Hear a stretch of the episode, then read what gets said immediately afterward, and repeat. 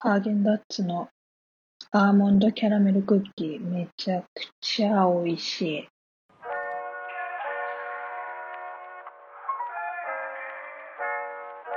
皆さんこんにちは。6日目のボイスログよろしくお願いいたします。この番組は2020年から共同生活を始めた私が声を通して興味のあることや日々の生活の話をしていきます。2月のね、多分1日から私このスタンド FM 始めたと思うんですけど、すっかり3月も通り越して4月になってしまいました。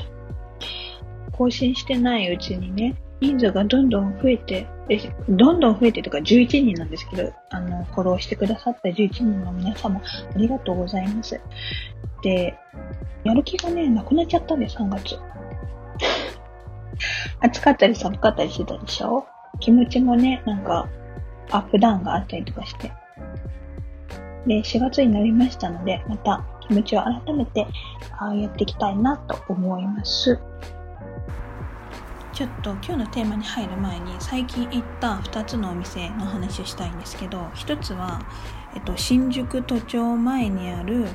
モアザンタパスラウンジっていうところで紅茶とえーと、食べ物が食べ放題のお店なんだけどいわゆるあのコカ・コーラのさああいう機械の飲み放題とかあとなんだろうそこなんだっけジョナサンにある自分で茶葉をこうやって入れてお湯入れてっていう飲み放題の飲み物ではなくてちゃんとお店の人があのティーポットに入れてくれたフレーバーティーが飲み放題っていうお店でそこは、えっと、ホテルなんだよね。リノベーションされたホテルのレストランでモーニングから、えっと、夜のラウンジあのバーみたいなまで楽しめるっていうところで、えっとね、ホテルビュッフェなんだけどとってもとってもご飯が美味しかったの。外国のちょっと甘酸っぱい味付けのサラダのドレッシングだったりとか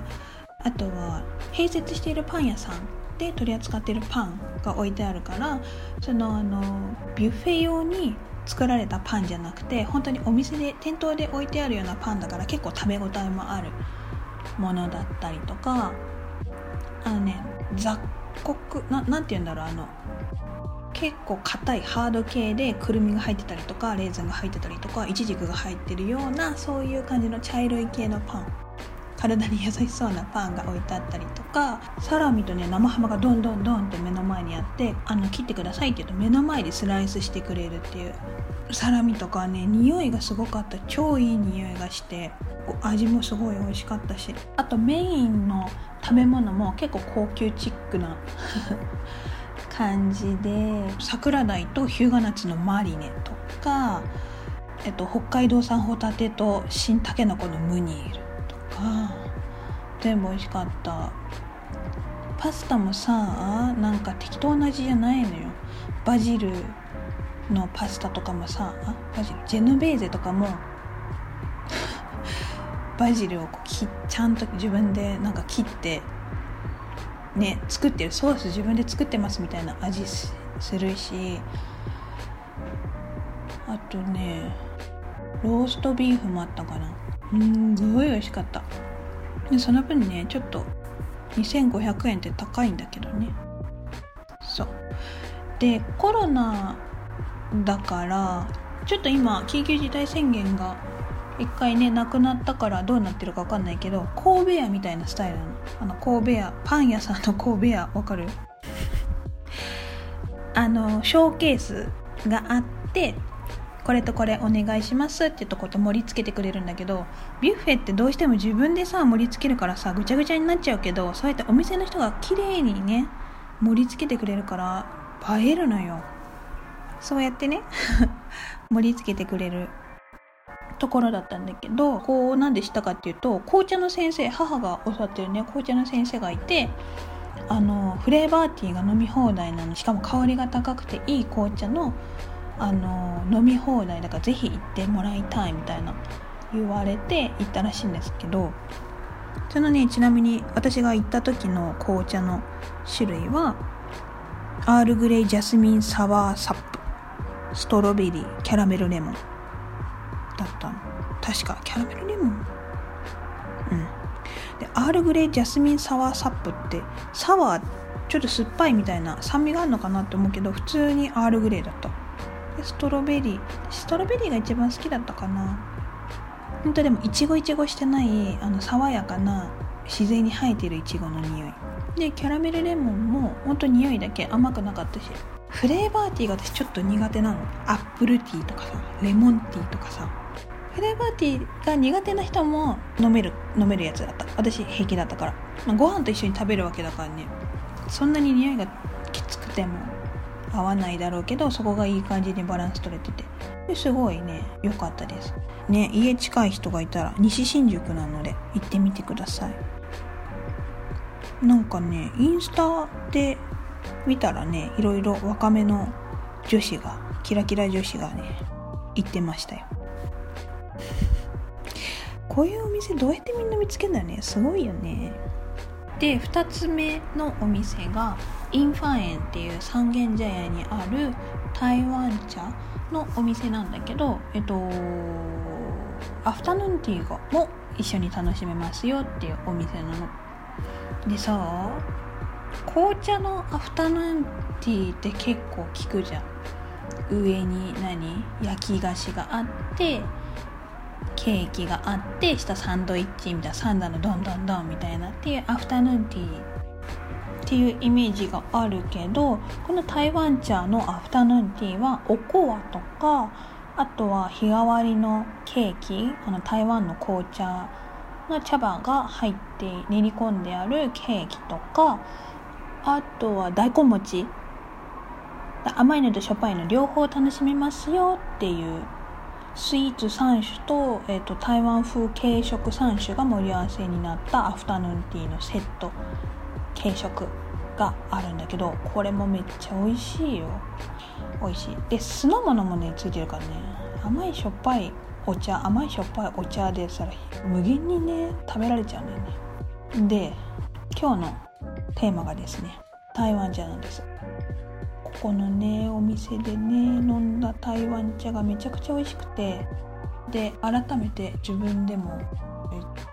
気になるお茶がね3つほどあったのでそれをご紹介したいと思います。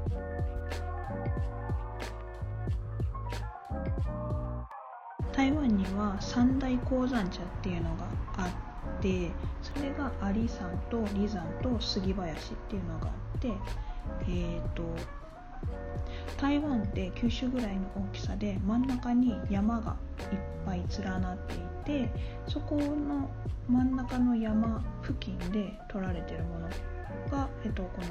鉱山茶って言われてて標高 1000m 以上の鉱山でその、えっと、寒暖の差と霧がたくさんあるっていうのがすごく、えっと、重要なポイントらしくてその山に行くまでに 1000m とかさ 2000m の山に登りに行くのにも超大変じゃん。登ったり降りたりしなきゃいけないから。とだから、えっと、値段が高いらしいんだけど台湾茶とか中国茶の、えっと、特徴として、えっと、45戦4回から5回煎じてお湯を入れて飲むことができるのね。それはなぜかっていうとすっごいギューってなってて丸くコロンって丸まってるのね茶葉の形が。紅茶とか緑茶とかって細長かったりとか本当になんかあ葉っぱだなみたいなあと切り刻まれてるのとかがあると思うんだけどそのくるって丸い茶葉の形をしている中にあの酸化酵素の働きで生まれた美味しいあのこのエキスがギュッてなってるのね。だからそのお湯を注ぎ継ぎ足すたびに少しずつ茶葉がこうギュッてなってる茶葉が柔らかくなっていって抽出されるから何煎も楽しめますよっていうお茶なんですね。で中国茶って台湾とか行ったことある人わかると思うけどあのあそこでやるよね「千と千尋の神隠し」の。名前忘れちゃった。あそこのねキラキラしたところ。あそこでいや 大丈夫この情報力で。えっ、と やると思うんだけど茶器があってさ蒙古飯あ蒙古飯？なんだっけ？蒙古斑じゃない。蒙古斑はさ子供のさあの青いお尻についてるやつよね。あれやなくてあれやなくて門口杯だ門口杯っていうえっと器に入れるの。でそれをあの飲む用の茶器に入れ替えるんだけどその門口杯で香りを嗅ぐの。すごいねいい匂いがするお茶とかがたくさんあるからそれで匂いを嗅いで香りも楽しめ楽しめるっていうお茶なんだけど。そうそう。それも特徴的ですかね。はい。ね聞いて今撮ってたと思ったら撮れてなかったんだけど録音ボタン私押してなかった。最悪。ということでえっ、ー、と本日のテーマ台湾茶。私のおすすめの台湾茶を話したいと思います。これね321でランク付けしてあるから。第3位は先ほどお話ししました三大鉱山茶の一つアリさんで取れました金銭茶でございます。これねなんか。これねなんかいろんなあの匂いの表現があるみたい。でミルクみたいとかあのナッツのような香ばしい匂いとかあのすごい甘い匂いがするんだけど私がこれだと思ったのが乳香の匂い。乳香っていうなんか白い石みたいななんか匂いの石あるの知ってる？匂いの石って何？えっとアロマアロマオイルで言うとフランキンセンスっていう匂いなんだけどマジこの匂いする。もうずっと嗅いでたい匂い。この匂いがするんですよ。で、えっと、金銭茶っていうのが1980年ぐらいに台湾で作られた新しい品種の、えっと、茶葉らしいんだけど、うん、めちゃくちゃこの日本人に人気なんだって。この匂いが香りが高いから。いい匂いするし。であの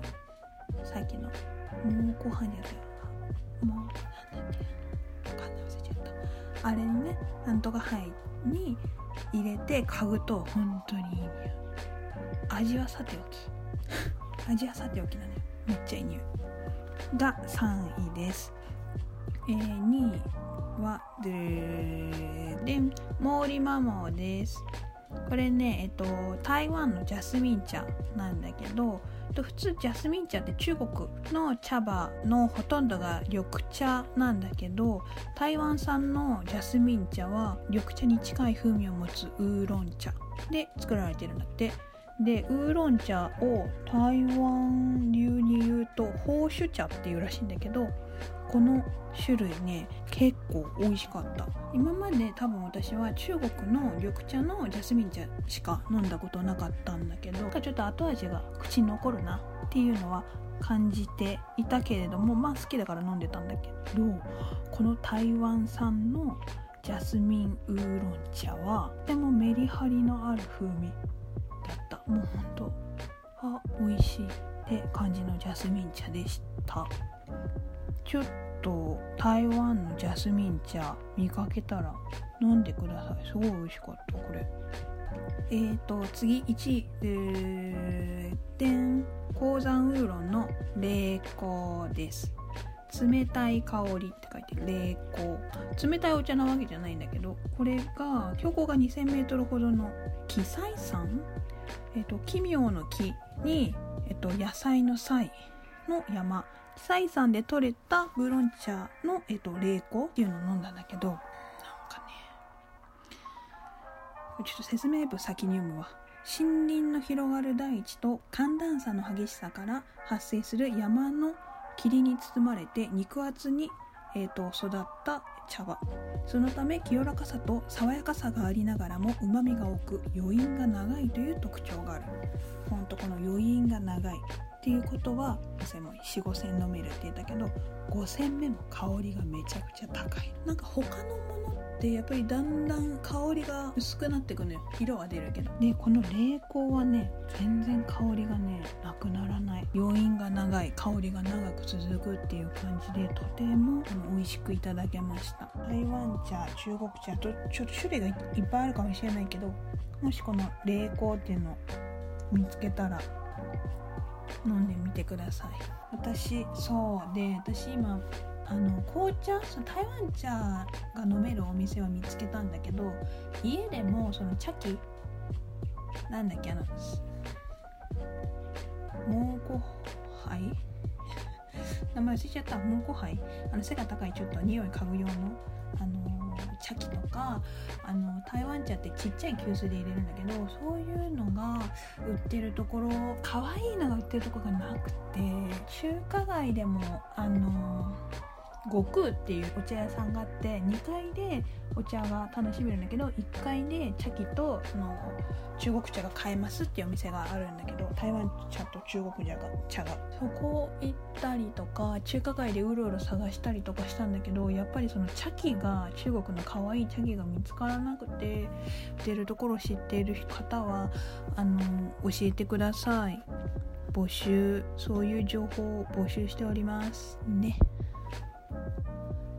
台湾茶ね今ハマってるんだけど紅茶もねいろいろ種類があるからいろいろちょっとまた情報を仕入れたりとかしたらお話ししていきたいと思います。